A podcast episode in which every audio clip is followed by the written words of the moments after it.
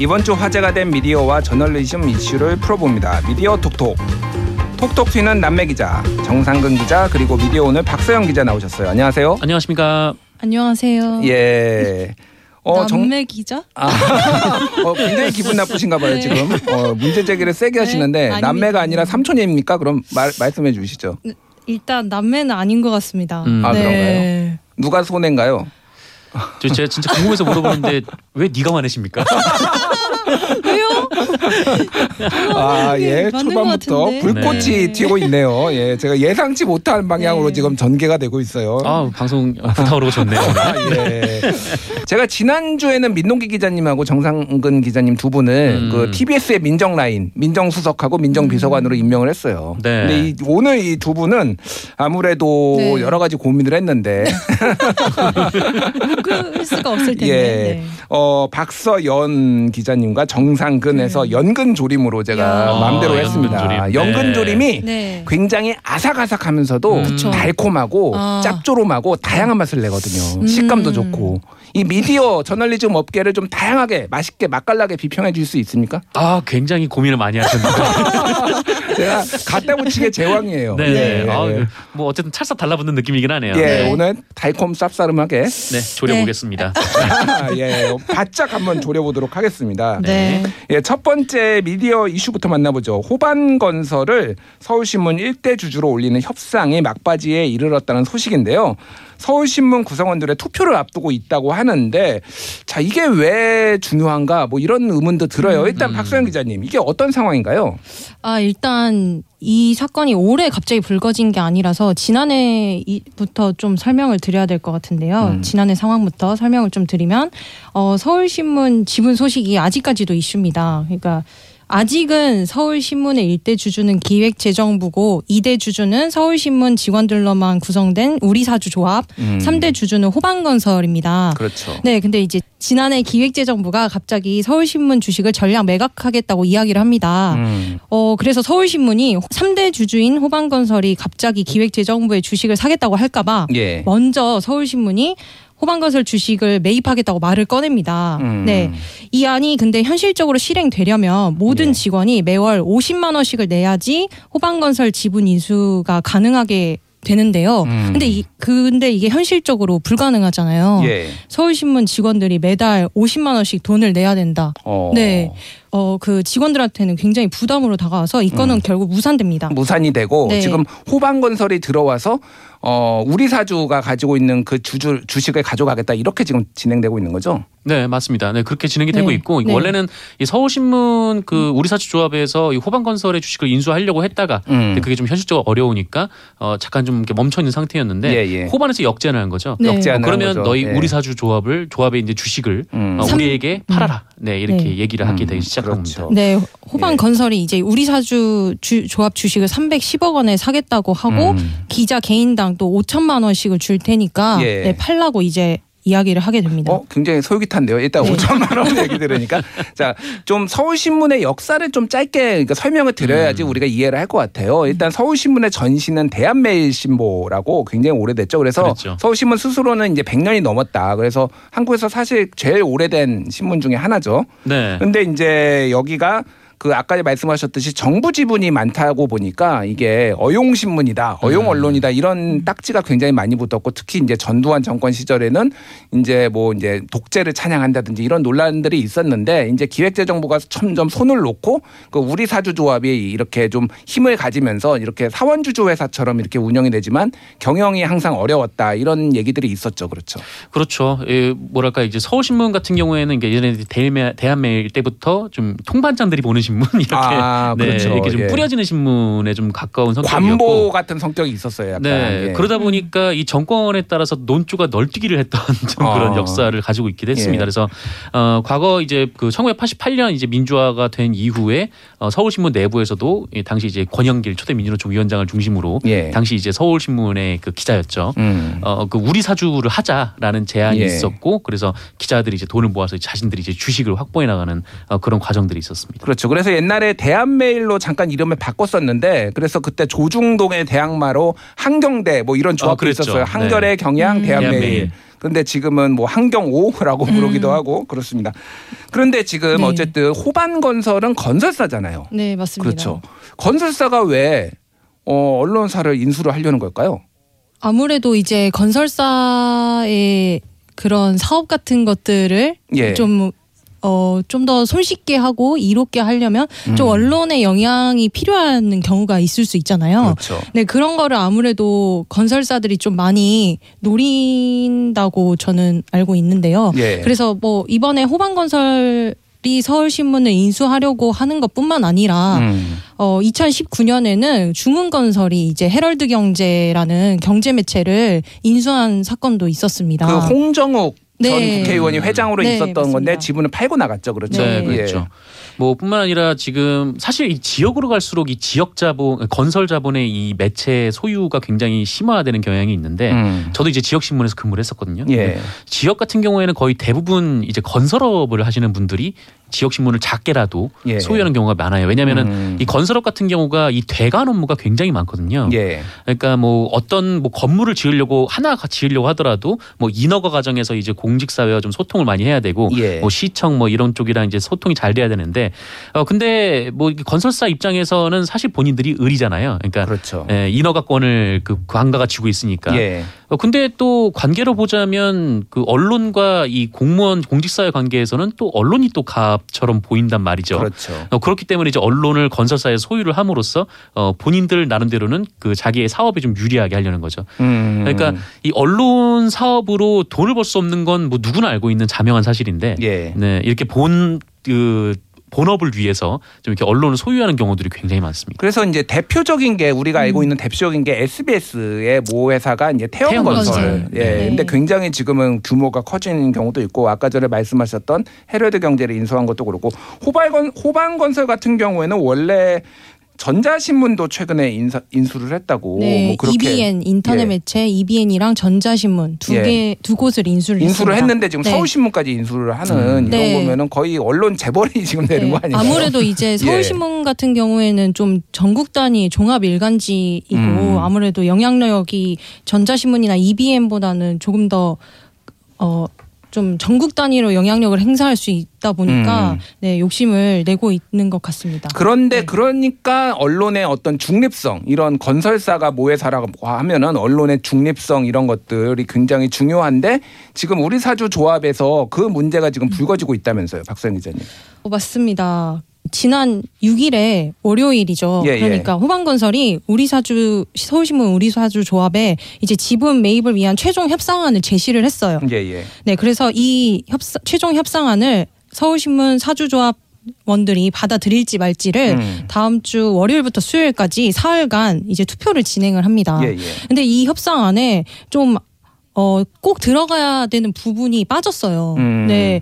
어, 처음에 서울신문 우리사주 조합은 호반건설 과의 그 협상안에 사주의 이익에 해당하는 기사는 낼 수 없다. 예. 사주에 대한 비판 기사를 쓴 기자를 처벌할 수 없다라는 조항을 담아달라고 요구를 했습니다. 호- 그러니까 서울신문 직원들이 호반건설. 측에 음. 예. 네. 근데 호반이 거부했어요. 거부했어요. 근데 예. 이것을 최종안으로 일단 그 정리를 했습니다. 아. 그래서 이 최종안에 대해서 어, 받아들일지 말지를 월요일부터 다음 주 월요일부터 수요일까지 서울신문 직원들이 투표를 하는 겁니다. 아, 네. 그런다는 것 즉슨 저희가 이제 거꾸로 생각을 해보면은 사주에 대한 비판 기사를 만약에 서울신문 기자가 스스로 쓴다라고 하면은 네. 처벌을 하겠다. 호반건설은 그렇게 이해를 할 수도 있는 거고 그렇죠. 그리고 가능성이 있는 거죠. 호반건설에 이익이 되는 기사를 계속 내보내겠다라고 좀 많이 좀 오바를 하면은 그렇게 네. 저희가 이해를 할 수가 있는 가능성이 거네요. 있습니다. 어, 네. 사실 후반 입장에서는 재미를 이전에 좀 봤었죠. 이게 뭐냐면 그렇죠. 이제 광주 방송을 소유를 하고 맞습니다. 있었는데 예. 이 광, 호반이 이제 광주 지역을 기반으로 성장했던 건설사이거든요. 그래서 네.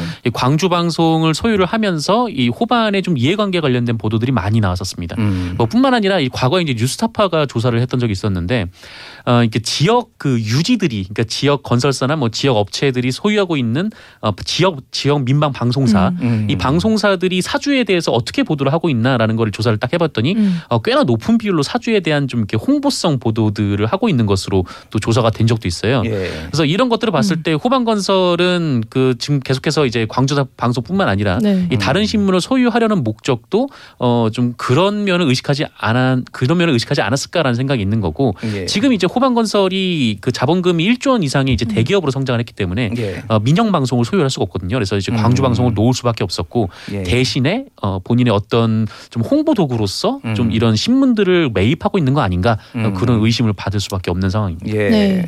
근데 예, 예, 네, 말씀하십시오. 이런 그 기사를 사실 호반건설이 KBC의 상당 부분의 그 주식을 가지고 있었을 때 예, 예. 호반건설이 광주 지역에 48층짜리 고층 건물을 지으려고 어 제, 광주시에 제안서를 냈어요. 예, 예. 근데 이게 광주시랑 마찰을 빚게 된 거예요. 예. 그래서 그때부터 이제 KBC가 실제로 수주 동안 몇 주 동안 광주시를 비판하는 기사를 매일 내보냅니다. 그러니까 이런 기사들을 어 과거에도 이제 KBC가 썼는데 그러면은 음. 과연 호반 건설이 서울신문의 최대 주주로 등극하면 서울신문은 여기서 자유로울 수 있을까?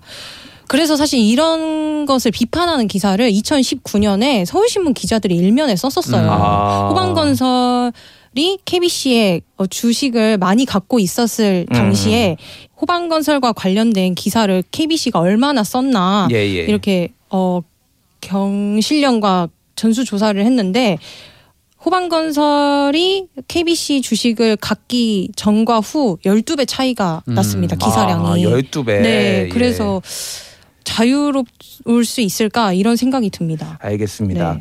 일단 이게 예 굉장히 잘 모르시는 그 언론계의 일이기도 하지만은 어떻게 음. 보면 은 이제 언론의 비판 기능 이런 것들이 어떤 자본에 의해서 어떻게 또 굴절될 수 있는지를 보여주는 중요한 사건 같아요. 그래서 서울신문 기자들이 어떻게 투표를 할지 이것에서 음. 스스로 결정을 하는 거거든요. 본인들의 그렇죠. 주식을 네. 비싸게 돈을 받으면서 이런 조항들을 받아들이고 넘길 것인지 네. 말 것인지를 결정을 하는 거니까 그 결정을 한번 지켜보고 추후에 다시 한번 얘기를 해보죠. 음. 예. 두 번째 미디어 이슈로 가보겠습니다. SBS 드라마 펜트하우스에 대해서인데요. 벌써 시즌 3까지 방영되고 있는데 두 분은 이 드라마 어떻게 보신 적 있으신가요? 저는 본 적은 없습니다. 이제 예. 본 적은 없는데 그 뉴스에 너무 많이 나와가지고 예. 네, 그 어떤 드라마인지는 알고는 있죠. 네. 아, 저는 너무 재밌게 봤거든요. 아 재밌게 보셨어요? 네, 시즌 1이 진짜 너무 재밌었어요. 음, 예. 그래서 막, 어, 역시. 약간 네. 복수극, 치정극 네. 막 이런 게 섞여 음. 있는 제가 거잖아요. 좋아하는 모든 게 다 섞여 아, 있었거든요. 그런 거 좋아하시는군요. 네, 자극. 연근 연근 좋아하시는 줄 알았더니. 아니요, 자극. 네, 예. 주로 좋아하는데요. 시즌 2, 시즌 3로 갈수록 스토리 개연성이 너무 없어지고 예. 네, 잔혹성만 점점 높아져 음. 가더라고요. 그래서 아. 아. 이거 제가 한때 방송통신 심의위원회를 출입한 적이 있어서 예. 아 이거 왕- 안건 많이 올라가겠다 이런 음. 생각을 했는데 네 아니나 다를까 최근에 또 실수를 했더라고요 이 드라마가. 예. 그거를 좀 설명을 해주시죠. 극 중의 중심 장소인 헤라 팰리스가 붕괴되는 모습이 나왔는데 여기에 사용한 자료 화면이 실제 어떤 자면 화, 화면을 써가지고 큰 문제가 됐다면서요. 음. 네 맞습니다. 그 펜트하우스라는 드라마 제목이 그 헤라펠리스라는 음. 그 브랜드의 펜트하우스를 의미하는데요. 그 헤라펠리스가 붕괴되는 모습을 최근에 그 광주광역시 재개발 건물 이 그 무너지는 장면 예, 광주에서 철거 건물 붕괴 네. 참사 그 있었죠. 여러 명이 거기에서 이제 사망을 했죠. 네, 그 장면을 이제 헤라펠리스가 붕괴되는 모습이라고 설명을 했어요.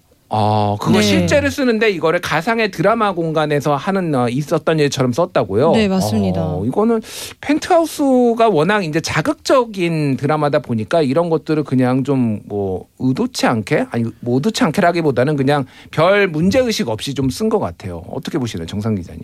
네, 어, 좀 그렇다고 해도 좀 이런 자료화면을 굳이 이렇게 써야겠는가라는 이거는 좀 제작진의 철학의 문제가 아닌가. 음. 좀 네. 이거는 그 이 드라마라는 거를 한, 만들기 위해서 굉장히 많은 사람들이 붙어서 작업을 하게 되는데 예. 어 그런데 그 많은 사람 중에 한 명이 이거를 걸러내지 못했다라는 거는 굉장히 좀 심각한 문제인 것 같고요. 음. 어, 특히 뭐 뿐만 아니라 이제 펜트하우스 관련돼서 논란이 굉장히 많았는데 예. 이게 뭐 잔혹성이 심해지다 보니까 혹시 이 드라마를 쿠엔틴 타란티노가 찍었나 뭐 이런 피가 남자 막 네. 네, 뭐 그런 비판들도 좀 있더라고요. 그래서 네. 어. 이게 뭐 개연성도 떨어지고 그냥 점점 방송 소재가 이제 막장으로만 가는데 음. 네. 어, 물론 그냥 뭐 드라마 상에서 뭐 어떤 뭐 그게 뭐 표현을 위해서 뭐 음. 잔혹한 장면이라든지 좀 어 뭐 선정적인 장면이라든지 저는 예. 오히려 지상파의 그런 규제가 너무 과도하다라는 생각을 하는 편인데 예. 그렇다고 하더라도 이게 뭔가 네. 좀 개연성이 있고 음. 어 그리고 이 장면을 통틀어서 이 드라마에 대한 뭔가 어떤 뭐 메시지라든지 좀 음. 받아들일 수 있는 어떤 뭐 그런 개연성들이 있어야 되는데 이 그런 거 없이 이제 잔혹성만 반복되는 장면은 굉장히 큰 문제인 것 같아요. 어떤 장면들이 있었는지 조금 설명을 해주시겠어요? 여기 예. 네, 그 뭐 이런 장면이 있었다고 하는데, 그러니까 이게 뭐 성인들 장면이어도 좀 문제가 됐을 것 같은데. 예. 이 중학생들이 음. 네, 이런 장면이 있었다고 아. 해요. 그러니까 음. 중학생들 사이에서 어, 뭐 또래뻘 여자애한테 뭐 자기 가족 앞에서 두 번 뺨을 때리고 음. 뭐 수영장에 밀어서 빠뜨린 후에 어, 웃으면서 5만 원 지폐들을 뿌리고 어. 네, 폐차장에서 맥주를 뿌린 다음에 맞아. 어, 네, 어, 불이 붙은 케이크와 함께 맞아. 이제 차 안에 가두는 어. 어. 이걸. 중학생이 중학생이요. 네 했다라는 게 이제 굉장히 좀 심각한 문제가 있는 거고 예. 네. 네 그렇습니다 그리고 뭐 뭐 곧 이번에 또 고등학생이 뭐 다른 친구에게 뭐 음식물을 강제로 먹인다거나 음. 네. 맞아. 어네 좀 뭐 설명이 좀 끔찍하지만 뭐 이제 목을 긋고 막 계단을 밀치는 어우. 네뭐 이런 장면들이 있어서 예. 어, 이미 몇 차례 이 방송통신 심의위원회로부터 제재를 받은 바가 있습니다. 음, 알겠습니다. 이게 좀 어느 정도 자극적인 소재를 다루면서 그런 장면이 적당히 뭐 드- 적당이라는 표현은 적다 적절치 않고 좀 드- 들어가는 거는 어쩔 수 없다 저는 좀 표현의 자유를 허용해야 된다 라고 했는데 이 정도 네. 반복적으로 했다라고 하면은 이거는 좀 문제가 심각한 것 같네요. 예. 그렇습니다. 그냥 뭐 시청률만 높이려고 일부러 자극적인 장면을 넣은 거 아닌가 뭐 음. 그런 느낌이 들면은 보는 분들 입장에서도 기분이 나쁘죠. 그렇죠. 네. 예, 좀 절제 자제를 했으면 좋겠습니다. 예. 다음으로는 이번 한 주 꼭 소개하고 싶은 good news 그리고 꼭 꼬집어줘야 될 bad news 선정해 보겠습니다. 먼저 good news 좋은 뉴스 만나볼까요? 정상근 기자님이 골라오신 good news 네. 늘 따뜻한 느낌이 있습니다. 따뜻하다. 오늘 네. 예, 따스한 남자신가요 혹시? 네, 이 더우니까 에어컨 좀 들어주세요. 네. 예, 저도 덥습니다. 예. 네.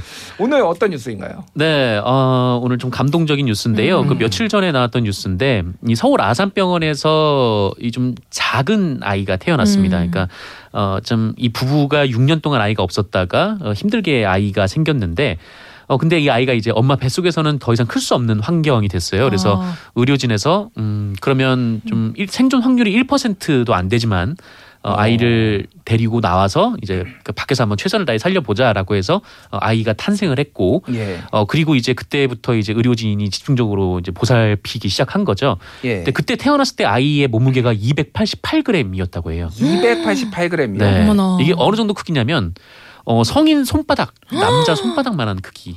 입니다, 아이가. 그리고 사과보다 가벼워요. 아이고. 사과보다 가볍다고요. 네, 그러니까 좀 무거운 사과보다 가벼운. 음. 네, 그만큼 작게 태어난 아이니까. 보통 아이들이 태어나면은 2점 몇 킬로, 3점 몇 킬로 뭐 이 정도 되는 거 아닌가요? 네, 뭐 어. 통상 이제 3kg 정도 전후가 예, 예. 되죠. 근데 어 1kg도 안 되는, 그러니까 500g도 안 되는 매우 작은 어. 아이였고, 어 그러다 보니까 이제 생존 확률도 굉장히 낮았죠. 이제 예. 폐 기능도 완성되지 않아서 음. 어좀 자가 호흡하기도 좀 어려웠고, 어 그리고 또 태어나고 또 심정지 상황도 겪는 등 굉장히 좀 위험이 많았는데, 예. 어 이 아이가 얼마 전에 퇴원을 했습니다. 어머나. 어. 네, 2kg를 넘겼어요. 그러니까 어머나. 인큐베이터에서 커서 음 이제 어 엄마 뱃속에서 크는 것처럼 음. 저 의료진의 이제 보살핌 덕에 잘 커서 이제 퇴원을 했는데 어 이름이 이제 건우인데요. 음. 예. 어, 이 건우가 이제 국내에서 보고된 어, 가장 작은 아이로 아. 기록이 됐습니다. 예. 그래서 이 부모님 입장에서는 정말 귀하게 생긴 소중한 아기인데 예, 좀 예. 굉장히 좀 생사를 넘나드는 좀 그런 일들을 봤으니까 얼마나 또 음. 애틋하겠어요. 근데 이 예. 부모님이 또 굉장히 또 먼 곳에 사시더라고요. 그래서 음. 경남 함안인가 예. 그쪽에 사시는데 어 일주일에 다섯 번을 서울까지 왔다 갔다 하면서 아이고. 네, 뭐차 아. 안에서 주무신 일도 굉장히 많았다고 음. 합니다. 그래서 어, 참 이 감동적인 일인데 그래도 음. 아이가 좀 건강하게 이제 음. 퇴원까지 하게 됐으니까 네, 예. 꼭 이제 건강하게 됐으면 좋겠습니다. 의학 의학의 어떤 발달 이런 것도 있을 수 있겠지만은 그 단순히 의학 문제가 아니라 이거는 모든 관련된 의료진과 네. 부모와 뭐 이런 분들이 모두가 정말 간절하게 염원을 하고 또 노력을 해가지고 된 것 같아서 네, 어, 이런 일들이 맞습니다. 정말 어, 좋은 일이고 정말 자주 있었으면 좋겠습니다. 예. 그러면 이제 박사영 기자님이 뽑은 굿뉴스 한번 궁금한데요. 차가운 여잔가요? 예, 살짝 그렇습니다. 아, 네. 예, 알겠습니다. 차도녀. 예. 네. 예. 도자는 빼주시죠. 아, 도도하지 않으신가요? 알겠습니다. 아, 도시 여자가 아니어서. 아, 도시 네. 여자가 하고 싶습니다. 예. 네. 박사영 기자님 어떤 거 뽑아오셨나요? 아, 이게 좋은 뉴스라는 의미를 부여를 좀 해봤는데요. 예. 어, cyber bullying이라고 들여, 들어보셨는지 모르겠어요. 그러니까 음. 온라인 상에서 괴롭힘 그런 괴롭힘. 거예요. 예, 어, 예. 사- 어떤 사람을. 음. 근데 이제 어, 이런 괴롭힘이 사실 죽음으로까지 이어지는 경우가 요즘 뉴스에서 많이 나타나고 있는데 음. 그런 가해자 들이 요즘에 이제 법정에 서게 된다. 음. 네, 이런 뉴스입니다. 예. 네, 그러니까 최근에 이제 대학생들이 애용하는 익명 기반 온라인 커뮤니티 에브리타임이라는 곳에서 동료 학생을 겨냥해서 악성 게시글과 댓글을 작성했던 가해자들이 이제 재판에 넘겨졌어요. 예. 네, 그러니까 사실 이 에브리타임은 대학생들이 다 이용하는 커뮤니티이긴 하지만 음. 지금 이 사건은 어, 특정 여대 안에서 일어난 그 음. 사건인데요. 예. 피해자 A 씨가 자신이 최근에 어떤 일 때문에 힘들다고 이 에브리타임이라는 커뮤니티에 막 털어 놨어요. 예, 예. 네, 그런데 이제 몇몇 특정 이용자들이 A 씨를 향해서 아 힘들다고 하지만 말고 죽는다고 말만 하지 말고 진짜 좀 죽어라. 아이고. 이런 식으로 계속 공격을 한 거예요. 음. 근데 사실 사람이 어 때려야만 폭행이 아니잖아요. 예, 예. 말로 그렇게 계속 공격을 당하니까 A 씨가 스스로 목숨을 끊은 거예요. 음. 아. 근데 이제 A 씨가 그러면서 이제 유서 같은 형식으로 어떤 메모를 남겼는데 이 이때 커뮤니티에서 사람들이 나를 이렇게 공격한 게 너무 힘들었다 이런 식으로 하소연을 했어요. 그래서 이제 이 사건이 결국에는 이제 거- 경찰 수사 단계로 넘어갔고 그다음에 경, 검찰 재판정까지 가게 됐다는 이런 내용이었습니다.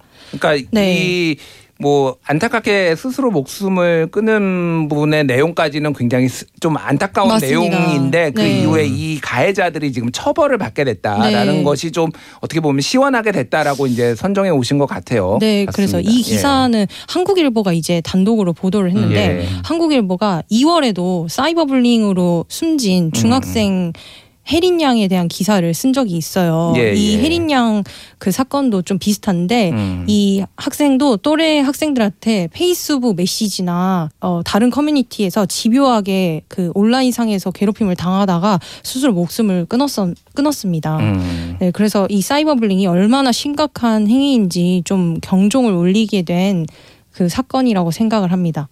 네. 그래서 이제 좀 가해 무심코 그렇게 가해를 하는 일들이 너무 많은데 네. 우리가 좀 그런 것들을 좀 어, 생각을 해봐야 된다. 그리고 처벌을 받을 수 있다. 이런 차원에서 어, 그 선정을 해오신 것 같아요. 음. 알겠습니다. 자 나쁜 뉴스, 나쁜 뉴스도 시간이 많지 않으니까 좀 짧게 설명을 해주시죠. 정상근 기자님 어떤 거 선정해 오셨나요? 네, 일단 뭐 제가 가져온 기사는 한국경제 기사인데 예. 이 모더나행 항공료만 1,600만 원 들었는데 결국 음. 또 펑크라는 기사였습니다. 음. 예. 어 근데 뭐 이것뿐만 아니라 그냥 백신 보도에 대한 좀 전반적으로 좀 문제가 있다라고 보는데 음. 뭐 어쨌든 뭐 모더나가 약속을 지키지 않았다는 건 뭐 지적할 만한 일이긴 하지만 예. 근데 이런 보도가 너무 잦고 음. 또 매일 같이 나오고 있다라는 예. 게좀 문제가 네. 있는 걸로 보이고 음. 어, 실제로 이 보도가 나왔을 때도 계속 백신은 들어오고 있었고 음. 예, 예. 어, 보도가 나온 이후에 또 백신이 더 들어와서 음. 어, 조금 차분하게 네, 좀 음. 대응을 했으면 좋겠다는 네. 생각에서 껌껌이 뭐 그냥 속보 쓰듯이 계속 이렇게 쓰는데 좀 네네. 호흡을 가지고 볼 필요도 있어요. 왜냐하면 그렇죠. 추후에 또 들어오는 경우도 있기 때문에. 그럼요 상황은 네. 계속 변하니까요. 예, 알겠습니다. 박사연 기자님이 뽑은 나쁜 뉴스는 뭔가요? 음, 뉴스 자체가 나쁘다는 게 아니라 좀 안타깝다. 안타깝다. 네, 이런 의미로 뽑아왔는데요. 예. 그 MBC 그 무한도전 놀면 뭐하니의 음. PD 김태호 PD가 어, 떠난다고 합니다. MBC를 네, 떠난다. 지상파를 예. 떠난다고 합니다. 음. 그래서 최근 들어서가 아니죠. 사실 몇 년 전부터 그 지상파의 PD들이 이직하는 사례가 늘고 있습니다. 거대 플랫폼이나 아니면 CJ 계열사로 예. 이직을 하는데 어, 뭐 미디어 산업이 변화하기 때문에 어, 제작비 많은 곳에 가서 좀더 어, 좋은 콘텐츠를 만드는 환경에 가는 거는 이해가 되긴 하지만 음. 좀 어쨌든 공영의 기능을 하는 이런 지상파의 실력 있는 PD들이 떠나는 것에 대해서 좀 아쉬워서 한번 음. 이 소식을 가져와 봤습니다. 뭐 지상파의 위기이기도 합니다. 그래서 지상파에 애정이 있으셔서 이렇게 그 선정해 오신 것 같은데 뭐 국민들 입장에서 보면은 MBC에서 만들든 어디에서 만들든 좋은 거 만들어서 잘 네. 웃겨주면은 좋은 네. 거 아닌가 생각이 들고 예능이나 드라마로 그 걷어들인 수익을 가지고 좀 더 이제 음. 뭐 다큐멘터리나 뭐 맞아요. 보도 기능을 좀 더 강화하고 그럴 음. 수 있는데 이런 기능을 할 수 있는 이런 시스템이 많이 더 정착이 돼야 되는데 이게 점점 약해지는 느낌이 들어서 아쉬워서 가져왔습니다. 음. 맞습니다. 네. MBC를 먹여 살렸는데 네. 그동안 어떻게 언제 뭘로 돈을 벌지 MBC 걱정이긴 합니다. 예, 한번 지켜보도록 하죠. 미디어 톡톡 정상근 박소영 기자와 함께했습니다. 감사합니다. 고맙습니다. 감사합니다.